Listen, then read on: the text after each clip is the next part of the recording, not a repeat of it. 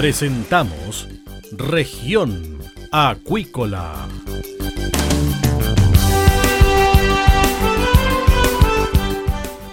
Escuche desde ahora todas las novedades de las principales actividades económicas de la región de los lagos y con las voces de sus protagonistas. Región Acuícola es un programa producido por Radio Sago de Puerto Montt, 96.5 FM y transmitido a través de la red informativa del sur. SIBA, Ciencia Aplicada en Acuicultura. Contamos con un capital humano avanzado y equipamiento especializado. Nuestro compromiso, entregar confianza y calidad para una acuicultura sustentable. SIBA, Centro de Investigaciones Biológicas Aplicadas. Visítanos en www.siba.cl.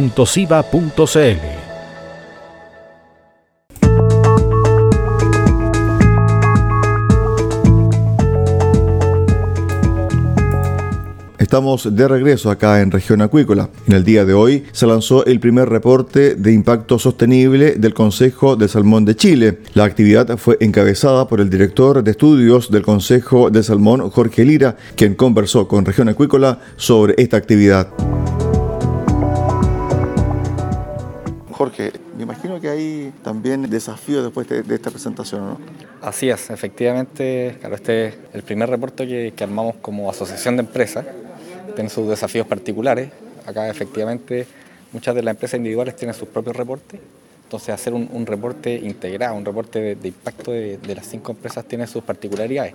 Entonces, bueno, esto fue un, desafío y un esfuerzo que, quisimos hacer en, en este primer año de, conformación del Consejo. Hoy día estamos presentando los resultados, pero más allá de los resultados, de las cifras o las iniciativas y proyectos que, se pueden destacar y se pueden ver en el en el informe que, va a estar publicado, en el fondo se, fue todo un, trabajo de, aprendizaje en el que se ven eh, buenas prácticas en distintos ámbitos. Eh, hay empresas que quizá tienen un foco eh, más fuerte en una que, y que las otras empresas pueden aprender de eso y, así, en el fondo, esto es, es un esfuerzo colectivo a nivel de, asociación y que de todas maneras nos presenta desafíos a futuro y que esto, como yo decía en la presentación, es como un primer paso nos traza como, por así decirlo, un, objetivo y la idea es seguir avanzando en esto, eh, mantener los reportes, mantener la transparencia, pero también seguir trabajando en, las distintas iniciativas y, seguir elevando el estándar de, la industria. Entonces, yo creo que eso es como el gran, el gran mensaje o el gran objetivo que, nos traza esta, esta primera publicación de, de informe de impacto sostenible. Jorge, ¿cuánto tiempo involucró esto? ¿Cuánto tiempo involucró? Es una pregunta difícil. Eh, bueno, tuvimos el apoyo de, Sustenta Más, esta consultora que, está dedicada a la elaboración de, estos reportes. Entonces, bueno, entre pensar en, las categorías de impacto, entre pensar los indicadores que van a estar en cada una de ellas y la recopilación de la información, la verdad es que eso es un proceso bien largo. Yo creo que debe haber sido en torno a un, semestre de, trabajo y que, culmina hoy con esta publicación. Ahora, esta publicación está, pero también el desafío es que también se viralice en términos digitales y también que llegue a la comunidad. Sí, efectivamente la idea es mostrar, y como, como se resaltó mucho hoy día en, esta, en este seminario, en, esta, en esta presentación, es dar a conocer lo que hace la industria, dar a conocer todos esos impactos positivos que se generan, que muchas veces no se saben, y también como son a nivel consolidado de empresa también, eh, en el fondo mostrar ese ese gran impacto que, se genera. Entonces, efectivamente, más allá del reporte que va a estar publicado, que en el fondo la idea es sacarle un poco el jugo, por así decirlo, a, este reporte, poder comunicarlo en los distintos medios de, comunicación, en las distintas redes sociales, y eso es parte de, la estrategia que tenemos también como consejo, de, saber comunicar y, dar a conocer esto y viralizarlo para que llegue a, la mayor cantidad de, personas posible. O sea, la comunidad eh, aquí también es esencial. De todas maneras, de todas maneras es esencial y son parte de, nuestro, nuestros colaboradores directos, eh, parte de, la gente con la que nos, nos estamos relacionando permanentemente, así que ellos de todas maneras son protagonistas en esto.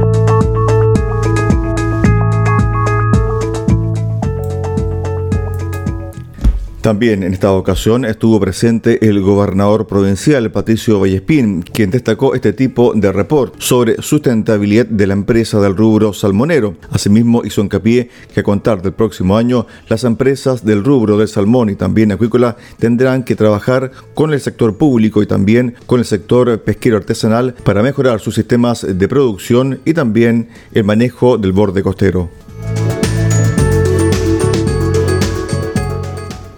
Bueno, bueno, me imagino que este tipo de actividades es la antesala de lo que usted mencionó en su alocución sobre esta unión, esta mancomunión, este acuerdo global entre todos los actores sociales en relación al uso del borde costero también relacionado a la agricultura.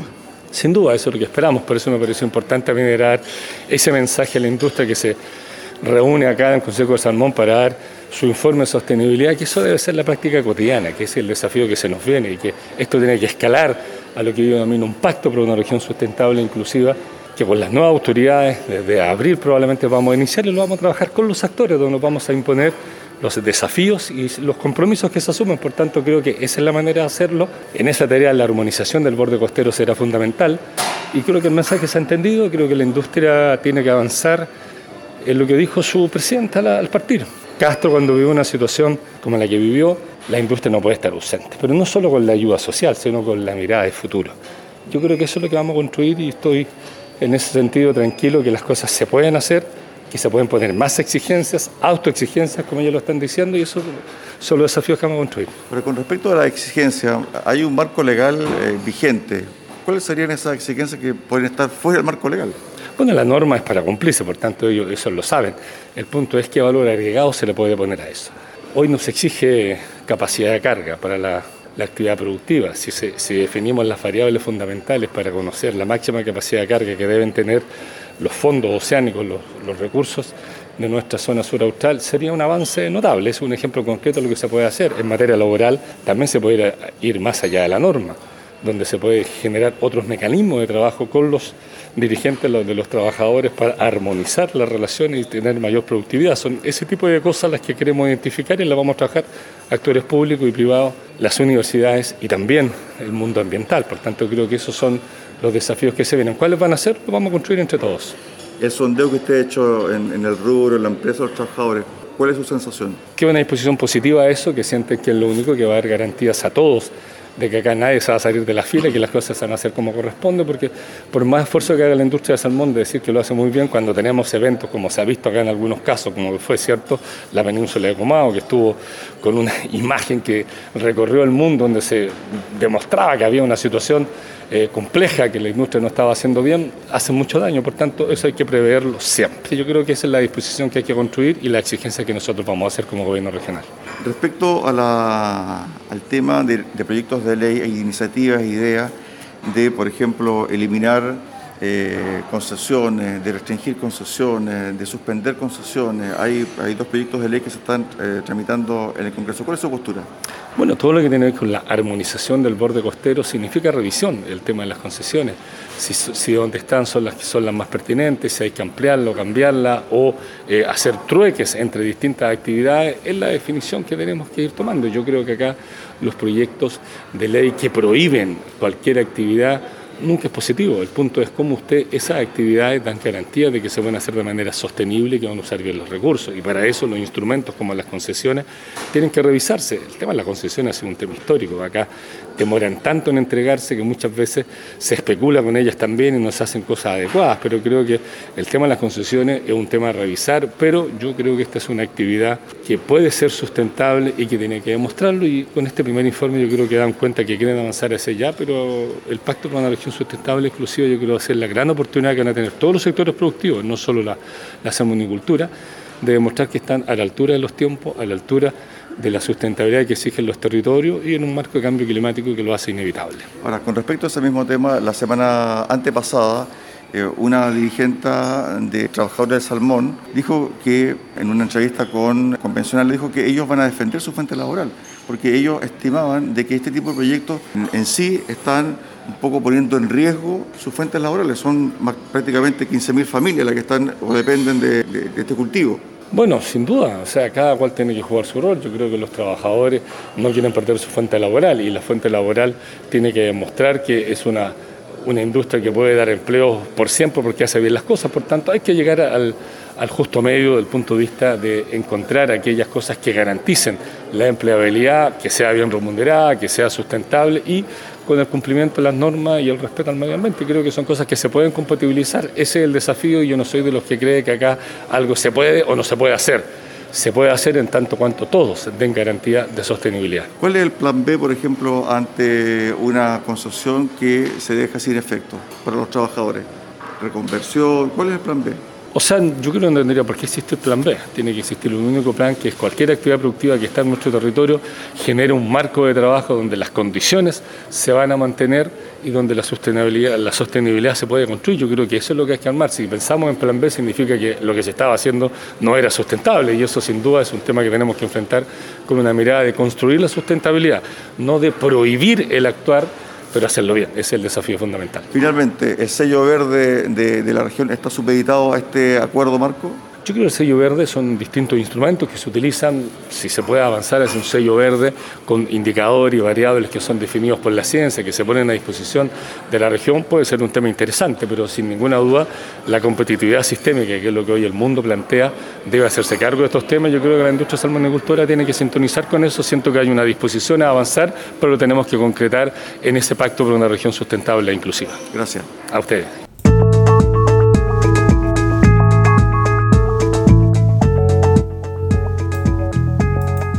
Nosotros hacemos una pausa en región acuícola y volvemos con eh, más reacciones de este primer reporte de impacto sostenible del Consejo de Salmón de Chile.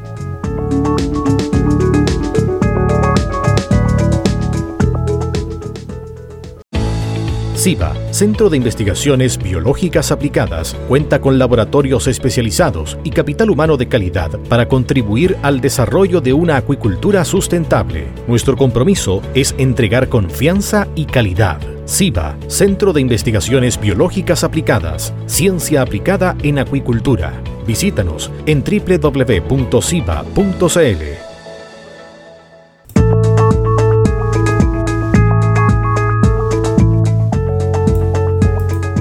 Bien, estamos de regreso acá en el segundo bloque de región acuícola. También en el lanzamiento estuvo presente el Ceremi de Economía, Francisco Muñoz, quien destacó este reporte y además los desafíos que tiene la industria en torno a la sustentabilidad.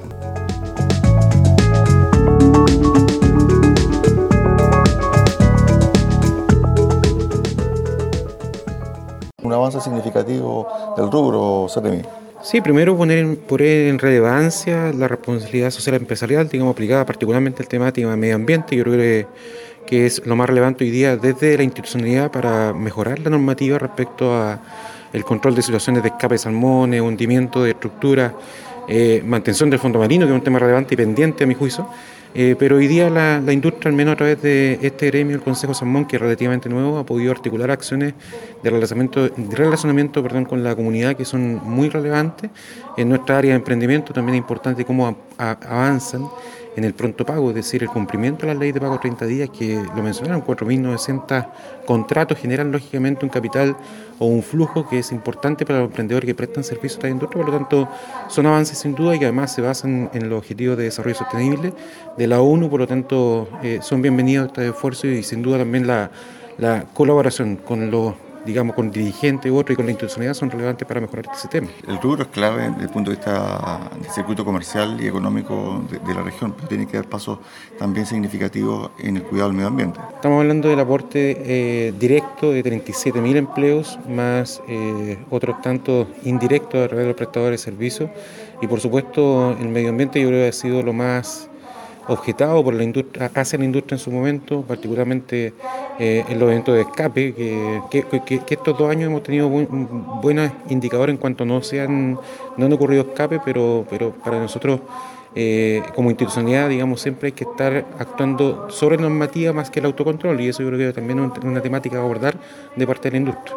Ahora, con respecto al tema de esta sustentabilidad 2.0, me imagino que también la normativa se va a endurecer un poquito más en, los futuros gobiernos. A ver, eh, primero, como te digo, yo, hay, un tema pendiente que es particularmente eh, la mantención del fondo marino.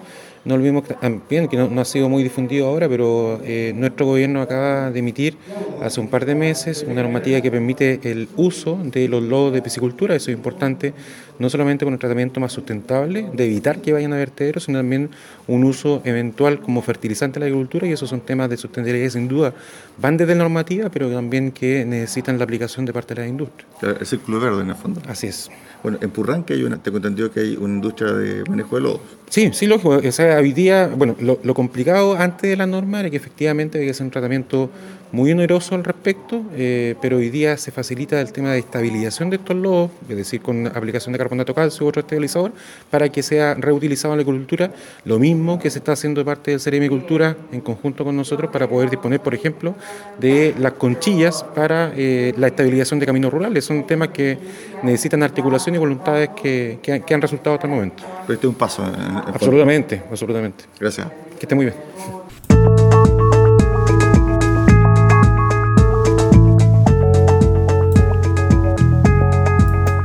También en esta actividad estuvo presente el gerente general de Sustenta, Pablo Vidal, quien entregó información sobre los reportes que están realizando las empresas en relación al impacto sostenible y también a la relación con el medio ambiente.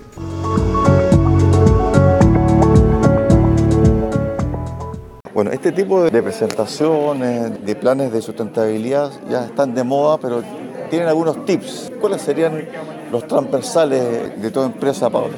A ver, en materia de transparencia y en materia de rendición de cuentas, em, claro, uno podría resumir varias como tendencias o tips en el fondo. Yo diría que la primera es que definitivamente la Agenda 2030, la Agenda de los ODS que, impulsó las Naciones Unidas en el 2015, es eh, hoy día el lenguaje que el mundo empresarial está ocupando para hablar de sostenibilidad. Eh, no solamente queremos saber los focos, sino que queremos saber en concreto cuál es el aporte de la empresa en cuál o cuáles de los ODS. Eh, esa yo diría que es una, primera tendencia. La segunda es que observamos también que a nivel de regulación Chile está avanzando notoriamente. la, propuesta de la CMF eh, en relación a la forma con que las empresas tienen que reportar su mirada financiera, hoy día con una integración de los temas de la sostenibilidad, habla de que en el futuro va a ser clave, por ejemplo, ver cómo las empresas están avanzando en temas laborales, en temas medioambientales, en temas eh, relacionamiento con las comunidades, en la relación con los proveedores y otras materias también de gobierno corporativo. Eh, por lo tanto, nosotros observamos que también en el fondo se va a ir, fortaleciendo eh, y quizás eh, de alguna manera mejorando la calidad de la información, la comparación de la información en el tiempo. Eh, y la tercera tendencia que tiene que ver más con la forma, creo yo, em, eh, definitivamente la gente no lee, eh, la gente ve hoy día, navega, ocupa sus teléfonos, ocupa computadores, pantallas, y por lo tanto en el fondo lo que uno visualiza es que se va a dar una doble tendencia. Por un lado queremos más información, em, y por lo tanto en el fondo queremos disponer de esa información, pero tampoco quiero verlo todo. Eh, y por lo tanto la forma, la forma digital, eh, llamémoslo las aplicaciones, probablemente van a ser el modo con que el mundo empresarial va a empezar a mostrar esta información. Es una, es una paradoja. Por un lado quiero saber más, pero no me la des toda de una. Quiero ir decantando, quiero ir degustando la información no estoy tan preparado ni tengo tanto tiempo para leerlo todo un suácate. Y por lo tanto vamos a ver probablemente informes bien robustos, pero quizás una primera, una primera visualización más amigable, con cifras más concretas, probablemente más digital, que yo pueda navegar, que yo pueda en el fondo jugar con la información. Eh, en virtud también de la realidad de cada uno. Probablemente una ONG ambientalista va a ir a mirar temas ambientales, no sé, una escuela quizás quiere saber sobre capacitación y cada uno va a escoger en el fondo la información sostenible que se va a mostrar. Es decir, pasó la historia de esos mamostretos gigantes de memoria a pasar a un pendrive con digital, ¿cierto? Con visual yo me imagino, audio y texto. Yo me imagino que el futuro va a ser híbrido, como es la palabra clave hoy día post pandemia. No creo que muera el mamotreto, porque cuando tú eres un técnico quieres mucha información. Lo que pasa es que creo que en una primera, en una primera capa eh, no queremos tanto y queremos algo amigable, eh, eh, en un lenguaje fácil. nadie tiene tanto tiempo para leer el mamotreto. pero cuando tú ya eres técnico, sí quieres leer específicamente un capítulo del mamotreto y lo quieres con harto detalle. Entonces creo que van a convivir ambos mundos. Hoy día la tendencia ha sido más bien quedarse solamente con el mamotreto. En el futuro yo creo que van a convivir estas dos aplicaciones juntas. Ahora, Pablo, disculpa, con respecto a este rubro, que también tiene un corte muy ligado a lo científico, también el lenguaje, tal como tú lo mencionabas, tiene que ser un poquito accesible eh, al común de, la gente. Ese, ese, es un desafío, yo diría, y no solamente de esta industria, yo lo veo con muchas industrias en el fondo, cómo comunicar la sostenibilidad. Eh, de hecho, hasta la palabra sostenibilidad ya es como rara para muchas personas. Eh, entender en el fondo el lenguaje. También creo que hay un desafío como sociedad de ir aprendiendo más sobre estas materias. por lo tanto, en el fondo no tengo una respuesta clara, solamente puedo decirte que sí, es un desafío que está presente y yo creo que estamos todos innovando en esa, en esa ruta. Pero, pero hacia el futuro yo veo que en el fondo tenemos que mejorar la, forma con que llegamos con la información, porque lo que uno visualiza en este evento es que todos queremos saber más. Eh, por lo tanto, en el fondo tenemos que ver cómo llegamos con esa información de mejor manera, más ágil, más entretenido, más amigable saber más y por lo que ocurrió acá, decir también algunas cosas. Sí, bueno, yo creo que también el futuro digital permite la conversación en dos direcciones. Eh, hay muchas experiencias en términos de reporting eh, súper, súper innovadora. Eh, conozco hasta un WhatsApp donde tú le preguntas al WhatsApp cosas y el WhatsApp te responde. creo que en el fondo el mundo está cambiando. La digitalización después de la pandemia entró muy fuerte en todos y, en, todos los niveles etarios y por lo tanto en el fondo creo que es una tremenda oportunidad para dar un diálogo en dos direcciones. La respuesta no la tengo clara. Probablemente si me entrevistas en dos años más te puedo contar cómo se ha ido innovando en esa materia. Perfecto, Pablo. Gracias. Un gusto.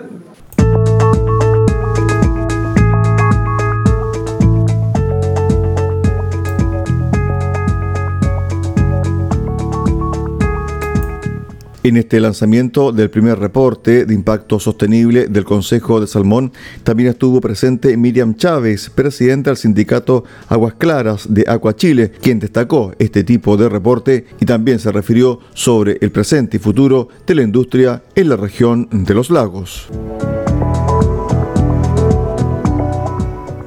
Bueno, Miriam, ¿cuál es tu balance, cuál es tu percepción de este reporte que se acaba de dar? En principio eh, es, positivo, ya sé que el Consejo del Salmón lleva un año y medio, eh, sacó este reporte, nos parece visionado hacia el futuro, nos parece bastante bueno en el tema de que quieren trabajar en en, lo que nosotros siempre hemos pedido como organización. También nosotros somos, eh, soy secretaria de la multisindical, por lo tanto ya estos temas lo hemos levantado eh, con el Consejo, con el gremio de Salmón Chile también, en el cual queremos que esta industria eh, se quede en la región, pero que haga las cosas bien, que tenga algo de trabajo que sea sustentable y sostenible en el tiempo. Ahora, con respecto al tema de la sustentabilidad y la entrega de puestos laborales. Hay una combinación ahí eh, bastante virtuosa porque al mejorar los sistemas también eh, la fuente laboral se, aprecia mucho más. Así es. Eh, bueno, nosotros estamos viendo el tema de que si hay una industria que tiene harta recursos y que tiene harta producción, queremos también que se vea reflejado en los trabajadores y en, en los sueldos de los trabajadores. Si a una empresa le va bien, ¿cierto? Queremos que a los trabajadores también le vaya bien. Y cuando hablaba yo delante en la exposición, en el conversatorio, es que queremos que, los trabajadores tengan un, trabajo digno, no solamente en la empresa que nosotros estamos laborando, sino en a, nivel de todo lo que es la industria del salmón, que, tengan equidad y de, sueldo y poder tener, no que un trabajador se tenga que trasladar a otra región para poder ganar más. Ahora, ¿tú desde cuándo estás trabajando en el rubro? Llevo, bueno, tengo 19 años y 11 meses en la industria. Falta poquito para cumplir 20 años, entonces he visto el progreso, el proceso y la evolución de esta industria, y en la cual he sido parte porque, como les contaba, era, hace 5 años atrás no era esta la relación que uno tenía con la industria. Eh, hace 10 años atrás no nos podíamos ver, ni conversar, ni sentarnos a, a ver temas de lo que hoy día nos aqueja a ambos. Es decir, eh, nadie puede conocer que ha existido un avance, especialmente en la relación laboral. Exactamente. Eh, hay algunas empresas que todavía les cuesta, como les decían delante, les cuesta eh, mantener sus sindicatos. Eh, pero nosotros, por lo menos, lo que la empresa en la región y las cuales estamos asociadas a la multisindical, todas ellas hoy día tienen buenos tratos y conversatorios con con, con la industria. Se ha avanzado, falta, falta todavía más eh, temas de laborales, nos falta el tema de lo que es las mutualidades también, que son hoy día afectados, el tema de eh, en plantas de proceso o en los centros de cultivo. Tenemos temas que son con temas de las mutualidades, que eh, queremos, y queremos presentar un proyecto de que la industria tenga su mutualidad propia, para que se vea cierto el tema específicamente de las enfermedades musculoesqueléticas. ¿Y eso cómo eh, está avanzando? Sí, lo hemos presentado a los gremios. Eh, la semana pasada tuvimos una reunión con los dueños de, la industria en Puerto Varas, que en ese entonces son los que están asociados al gremio Salmón Chile. También lo planteamos y ver la posibilidad de que eh, se pueda agrupar cierto todos los trabajadores en una mutualidad, porque hoy día las mutualidades que existen son tres y dentro de esas tres eh, como que eh, tendemos a ver como que la por el tema de primas que tienen que pagar no, no, no pueden subir más el tema de los, de los catastros, de los temas de, de poder las enfermedades eh, musculoesqueléticas, las tendinitis, la gente se termina enfermando y se tiene que después irse a sus casas porque ya no sirves en la empresa. Entonces queremos que la industria también se haga cargo de eso. Y Miriam, también está el tema de una serie de proyectos en el Congreso sobre la restricción de concesiones eh, suspender concesiones, congelar concesiones, prohibir concesiones y eh, también retirar concesiones. ¿Cuál es la postura de ustedes? Nosotros eh, estamos viendo, ojalá, lo hemos conversado, y hemos, el proyecto VAP, son el que más esto no, en este minuto es lo que aqueja también con nosotros como producción, porque el hecho de que saquen o quiten concesiones nos, es menos, menos producción, menos pescado que se llega a las plantas de proceso. Y nosotros ganamos bonos por pescado que pasamos, por unidad y peso y kilo.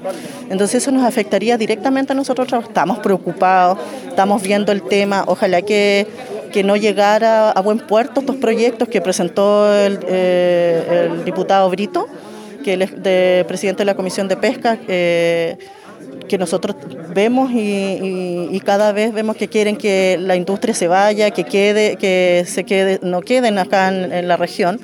Entonces nosotros estamos viendo también con mucha preocupación esa situación, porque son, como le decía, son pescados eh, que no van a llegar a la planta y van a ser menos gente la que va a trabajar. Si hoy día ya tenemos un vaivén de sub y baja, eh, que en el verano hay como mucha producción, por el tema de la estación de los peces, que ya están buenos para cosecharlo, y en el invierno hay prácticamente el 40% de la producción que entra anual. ¿Ustedes han tenido la oportunidad de conversar en la comisión? Sí, eh, bueno, antes de la pandemia éramos muy esto, activos en tema de, de ir a, lo, a las comisiones, participar. Hoy día lo estamos haciendo online y en la medida que, se, que también se pueda, porque hay, hay eh, muchos estos dirigentes que viven apartados por abajo por, el, por Chiloé, no tienen mucha buena señal, entonces es muy probable que a veces participemos dos o tres personas que son las que estamos más ligadas y más cercanas a las ciudades.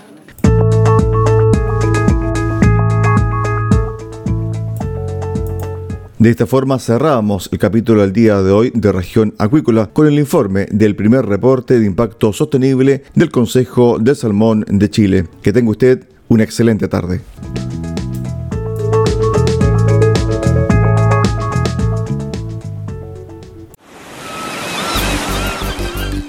Hemos presentado Región Acuícola. El acontecer de las actividades económicas que dan vida a la región de los lagos y las voces de sus protagonistas en el más completo resumen noticioso. Región Acuícola es un programa producido por Radio Sago de Puerto Montt, 96.5 FM y transmitido a través de la red informativa del sur